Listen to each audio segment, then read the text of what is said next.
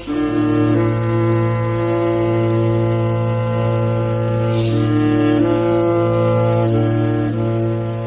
از تاریخ.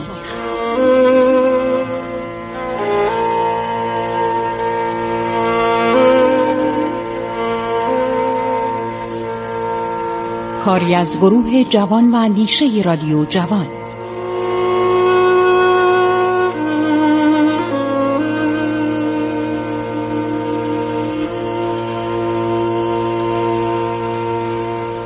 بسم الله الرحمن الرحیم. به نام خداوند بخشاینده مهربان. سلام. شنوندگان عزیز من خسرو معتزد هستم. در برنامه عبور از تاریخ با شما درباره دوران صفویه و مخصوصا آغاز سلطنت شاه عباس اول داریم صحبت می‌کنیم. خب عرض کردم که موقعی که ایران در حالت ضعف و انکسار به سر می برد در حالت واقعا در هم شکستگی و فروپاشی بعد از جنایات شاه اسماعیل دوم هر شود که دولت عثمانی مثل همیشه هر زمانی فرصت پیدا می‌کرد به ایران یک پیشروی می‌کرد. لله مصطفی پاشا بعد از اینکه در دهم ماه اوت 1578 ششم جمادی الثانی 986 ادیه زیادی از سپاهیان ایران رو کشت و دو کل منار از سر کشتگان ایرانی برپا کرد به طرف گرجستان رفت. قلعه تفلیس رو با شهر گوری پایتخت سلاطین گرجستان با آسانی گرفت. از آنجا به طرف شروان ران ارسخان بیگلربیگی شروان چون خود را در برابر نیروهای ترک ناتوان می‌بینه اون ولایت رو رها می‌کنه تا کنار رود کر یا کرا عقب نشینی می‌کنه. لله پاشا شروانم می‌گیره و عثمان پاشا دمر اغلی رو که از سرداران ترک بوده حاکم آنجا می‌کنه. سپس قله های شماخی و بادکوبو عرس رو محکم می‌کنه برای گذراندن فصل زمستان به ارز روم باز میگرده. در این زمان هنوز اون واقعی کشته شدن مهد اولیا رخ نداده بود. بیچاره خیرالنسا خانوم دستور میده که حرکت کنن و نیروهایی برن و بجنگن و عادلگرای خان معروف هم که برادر امیر تاتار بود عرض شود که اسیر میشن و او رو میارن به قزوین و نگهداری می‌کنن.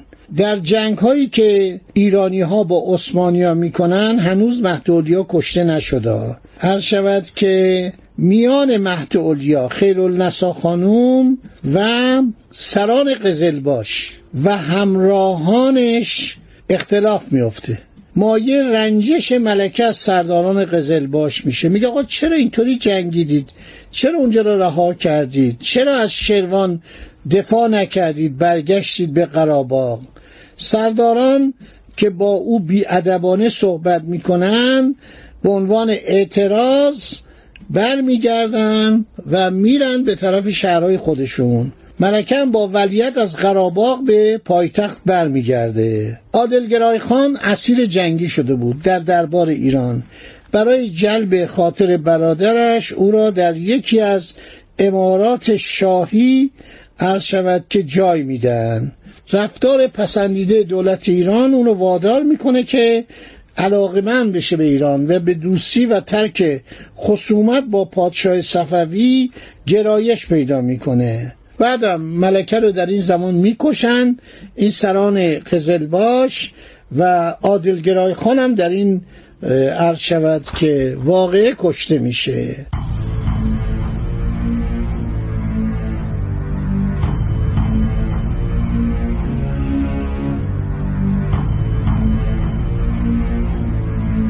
خب وقتی ملکه کشته میشه دیگه کسی نیست که جنگ رو اداره کنه و ملکه از بین رفته هر شود که هیچ کس نیست شاه هم نشسته توی دفتر خودش تو خانه خودش و عمرا و بزرگان قزلباش برای اینکه دل شاه رو به دست بیارن چند تن از علمای شهر رو سازر می‌کنن در حضور ایشان سوگن می‌خورن که ما به شاه محمد و ولیتشان همزه میرزا وفادار خواهیم بود. قسم نامه به مهر خودشون و تصدیق علما نزد شاه میفرستن شاه بیچاره نابینا میگه خیلی خوب این اتفاق افتاده منم دیگه گله از شما ندارم. این کشندگان میان پای شاه رو میبوسن پای حمزه بیزار رو میبوسن.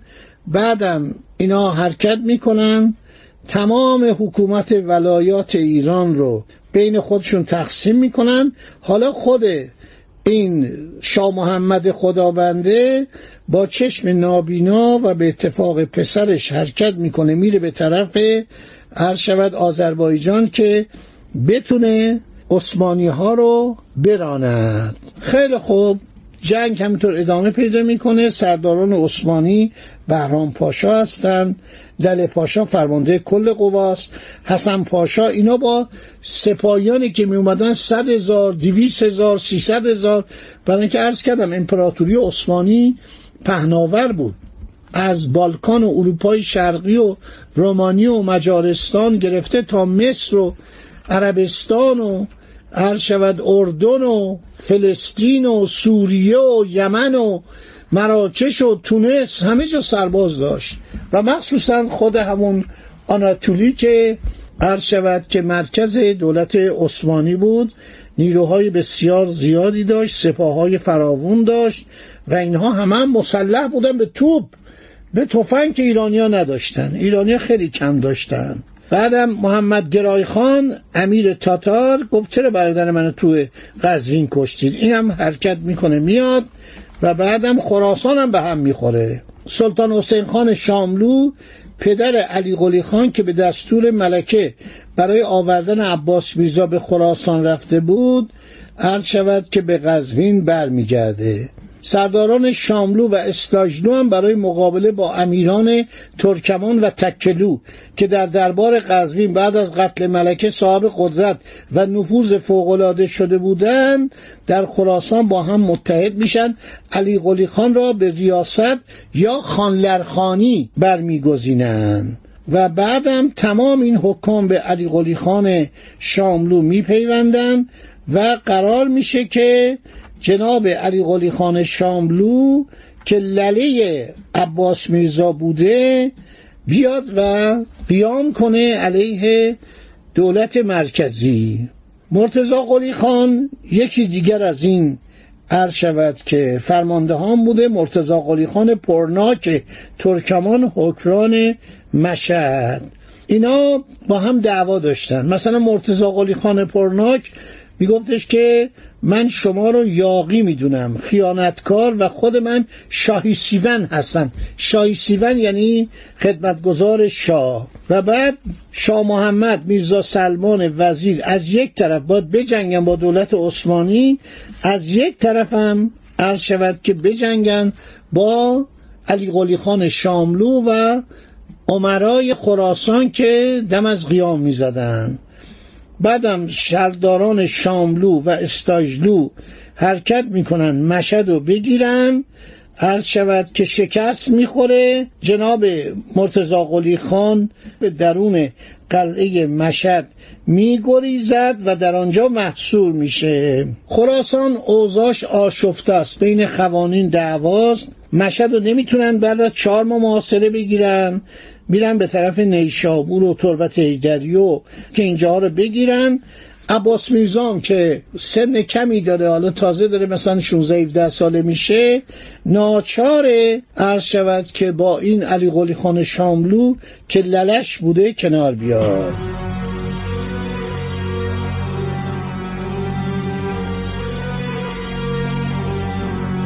این قوانین قزلباش خیلی پررو و جسور و گستاخ شده بودند مثلا چون علی قلی خان شاملو در خراسان قیام کرده بود اینا میرن خانی خان خانوم مادر علی قلی خان شاملو دایه حمزه میرزا و عباس میرزا رو که در حرم سرای شاه محمد به سر می برد و متکفل امور این شاهزادگان بود در شهر قزوین خفش می‌کنن. این زن بدبخت رو می‌کشن برادر وی حسین بک وزیر حمزه میرزا و دیر هم می‌کشن این جنایات ما رو یاد قتلام سنبارتلمی در زمان شال نهم در پاریس میندازه که عین این جنایات در اون زمان هم در اون شهر مثلا متمدن انجام می‌شد. به قدر این اسامی زیاده و این کشت و کشتارها زیاده که گفتنش جزی که شما رو خسته کنه خبری نیست. دولت عثمانی هم رها نمی‌کنه مرتب لشکر کشی می‌کنه. دولت عثمانی یعنی سلطان مرادخان سوم در سال 987 می‌فهمه شهر شروان دوباره به دست سپاهیان قزلباش افتاده. او مصطفی پاشا لله پاشا را از فرماندهی سپاه ترک معزول می‌کنه. سنان پاشا از مردم آلبانی. من یادم رفت نام آلبانی. کشور کوچک آلبانی در ساحل دریای آدریاتیک. اونم اون موقع جزو عثمانی بوده و مسلمان بودن. الان هم مسلمان هستن. سنان پاشا وزیر سوم. میاد میشه فرمانده کل قوا. و در سال 988 برای تسخیر بقیه ولایات قفقاز و گرجستان به ارزالروم میاد و بعد میره به طرف عرض شود که دولت ایران به طرف خاک ایران و یک نامه می نویسه برای شاه محمد که شما از ولایات شروان و شکی و آن قسمت از آذربایجان و گرجستان که به تصرف دولت عثمانی در اومده چشم بپوشید و عذرخواهی کنید سفیر عالی مقام با نامه دوستانه به دربار سلطان روانه بسازید وگرنه لشکریان ترک میان تمام ایران رو می‌گیرن. سنان پاشا اینو میگه. سربازان قزلباش گوش به فرمان فرماندهانشونن. فرمانده ها میترسن. میترسن که با دولت عثمانی بجنگن. چرا؟ اون توپخانه لعنتی اون تفنگ و شمخال که از ایرانی ها همینطور سه هزار تا سه هزار تا میکشت. اینا یه جوابی میدن سرداران قزل باش که ما حاضریم با شما صلح کنیم. طبق مفاد اون صلحنامه سلطان سلیمان خان قانونی و شاه تماس به اول. تمام ولایاتی که به موجب آن مصالحه نامه در تصرف ایران بوده همچنان به ایران واگذار شود وگرنه ما می جنگیم ما می جنگیم و ولایات شروان و شکی در تصرف قوای عثمانی نیست. جز قله دربند بقیه آن ولایات در دست ماست در دست حکام و مأموران قزلباش اگر لله پاشا توانست اندک پیشرفتی در ممالک قفقاز کند از آن جهت بود که پادشاه با آن زمان در عراق به سر می برد اینک جملگی در موکب اعلی حضرت شاه محمد خدابنده قبل عالم گرد آمده یک دل و موافق و مستعد پیکارم این جواب سردارای قزل باشه. دوباره سنان پاشا یه نامه می نویسه میگه که من فکر می‌کنم شروان و شکی در اختیار ارتش ترکیه است. حالا شما یک کمی صبر کنید جلسه بذاریم ملاقات کنیم بریم محل رو ببینید و عرض شود که من دلم می‌خواد که با دولت ایران صلح کنم. سنان پاشا یک آدم به صلاح ملایم تری بود. یک شخصی رو به نام عمر آقا به دربار ایران میفرسته و اون میاد به قفقاز میره می‌بینه تمام آن ولایات شروان به جز بادکوبه در تصرف قوای ایرانه. ولی دولت عثمانی عرض شود که با وجود اینکه این آقای سنان پاشا آدم ملایمی بوده و سلدوست بوده سعی می‌کنه که این روابط رو درست کنه ولی به جایی نمی‌رسه.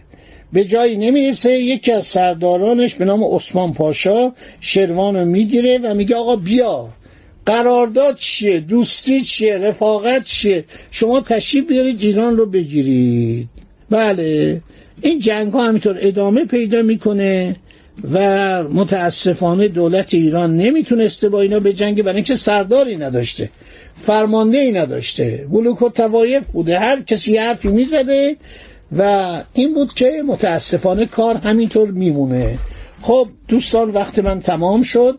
تا اینجا رو داشته باشید. تا این مطالب رو انشالله در برنامه بعدی دنباله ماجرا رو خواهم گفت. فعلا خدا نگهدار شما.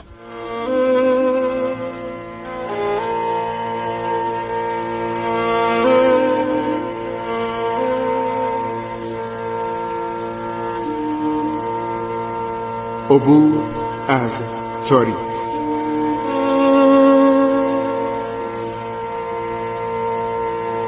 ایران با شکوه. 2800 سال تاریخ.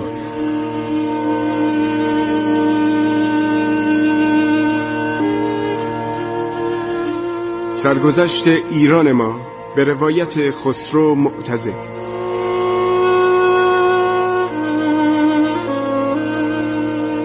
عبور از تاریخ با رادیو جوان.